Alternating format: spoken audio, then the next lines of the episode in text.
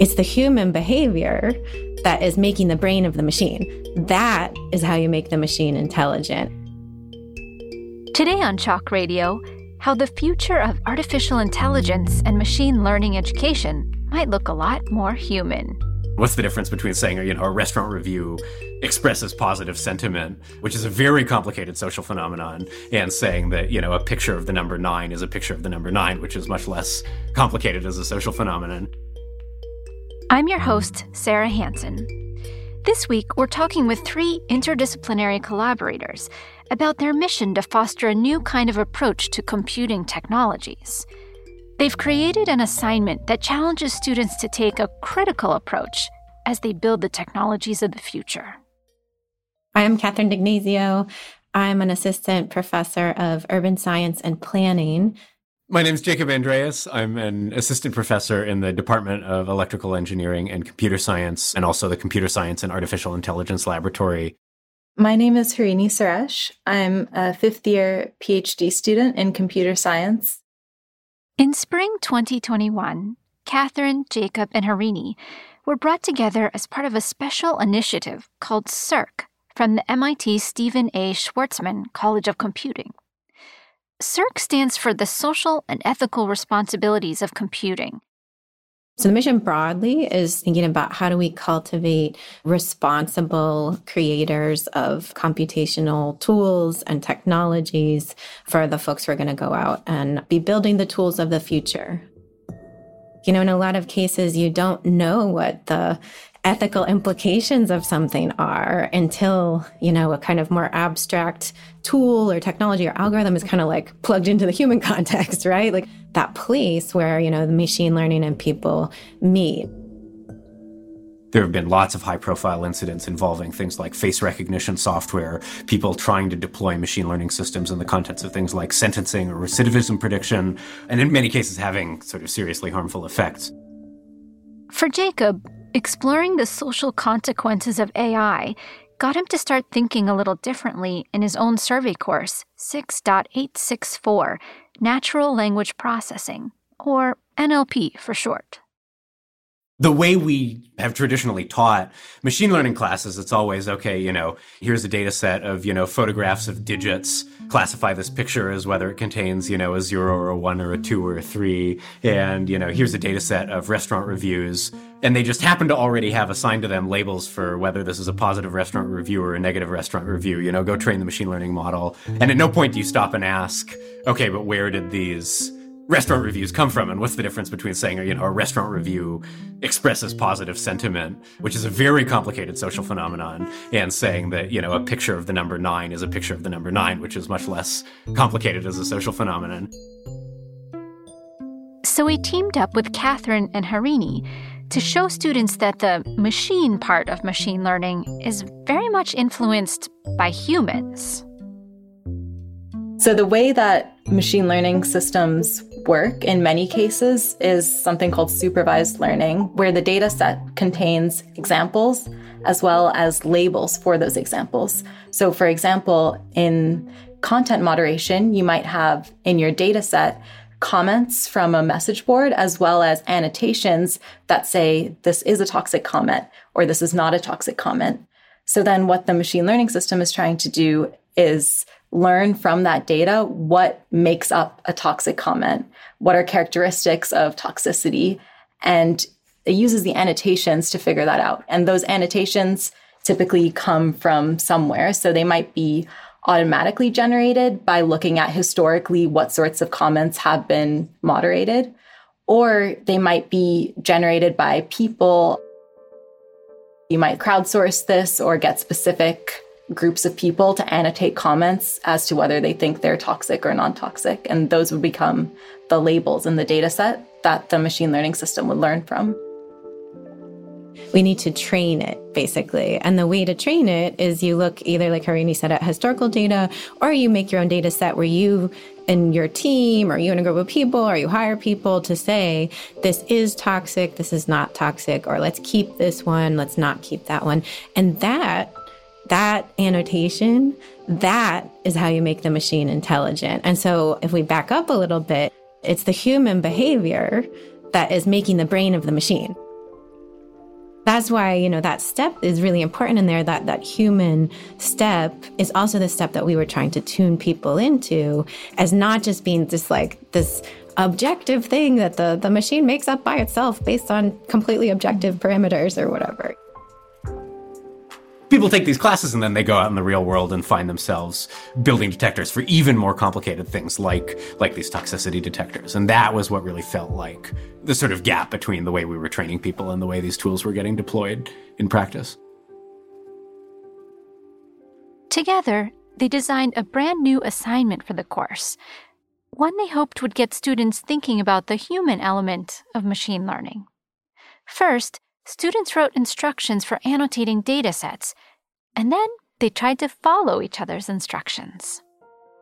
The overall goal of the assignment was to try and get students to go from thinking about data as this pre existing objective ground truth to thinking about it as the product of a long and complex process that involves many steps and is driven by human judgments and values.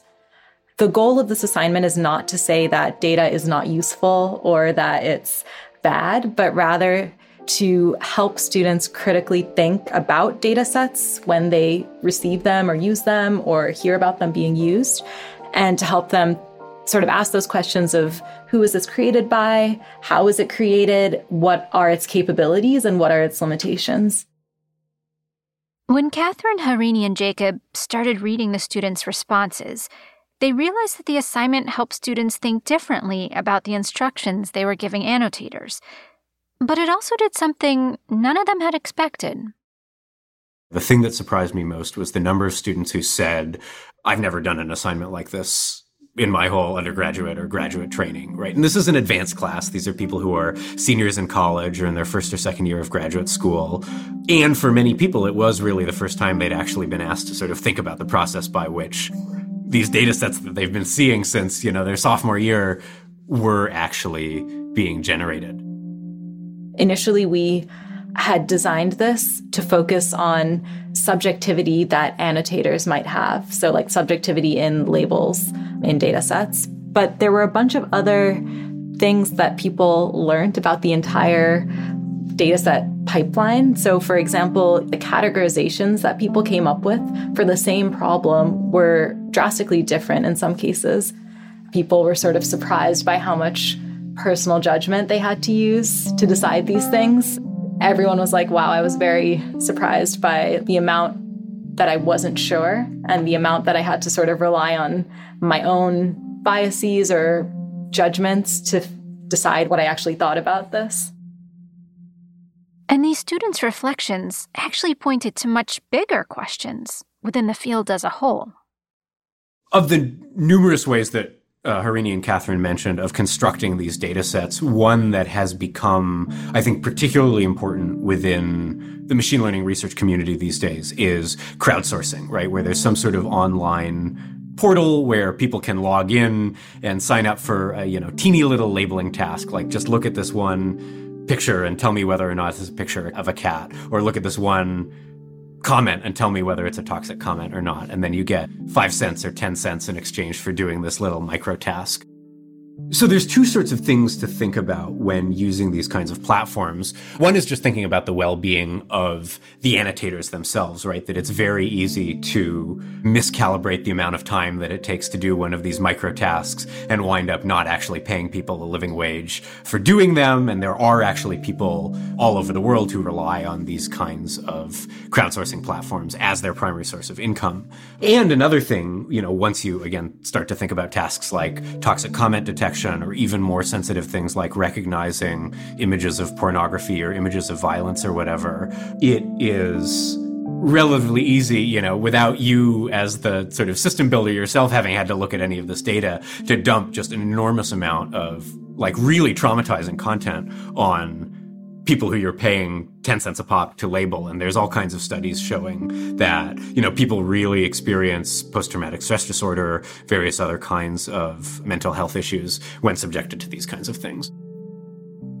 In our conversation, this notion of context kept coming up. The context in which data are created, pulled from, and annotated is incredibly important when thinking about how to improve machine learning systems. One thing that comes to mind is Desmond Patton's lab at Columbia. He works on like context aware annotations of social media data. So, specifically, um, the work of his that I read is around Twitter. So, looking at tweets um, and specifically tweets in inner city Chicago. And they, the task that they're trying to do is analyze tweets from gang involved youth in Chicago. And if you look at some of these tweets, they're, they're, trying to annotate them with things like whether they're violent or whether they indicate that there's like a violent event going on. And if you were to just read them without any awareness of the context and try to annotate them, something that seems like it's super violent, if you actually were in the context and were part of that community, you might know that it's like a lyric from a local rapper or something that requires a lot of community specific expertise. So, what they did in this project was actually get experts from the community to look through this data and do context aware annotation. And they found that they were able to do like a much better analysis of this data that was much more accurate and grounded in the actual context that it was a part of. So that's, I think, one example where if you were to just apply like generic tools, you would really fail at this task. There are problem spaces that are slightly less culturally fraught, where there's less room for um, stereotypes, bias, um, pre existing structural inequalities to enter into. Like if we're training a system to recognize numbers in an image, you know what I mean? That is just, there's less, there's less room. I mean, obviously, there's still going to always be space for interpretation, but like there's less room because like we don't have pre-existing conceptions of number nine's unworthiness or something like this, right? But it's more when we enter into data about using human language or that is being used for decision making systems that have real life consequences for human beings. So, for training resume screeners, for example. So, like systems where a large company would do an automated system to screen resumes and then only put the top ones, you know, up to the, the humans or whatever we're baking in a lot of biases in the process. And that has to do with where the data are coming from. It also has to do with who are labeling the data and then who are developing the the technologies. And it's not because they're evil you know? Like it's not because there's bad people at all stages of this pipeline. It's that we haven't we haven't sufficiently kind of trained people along the way.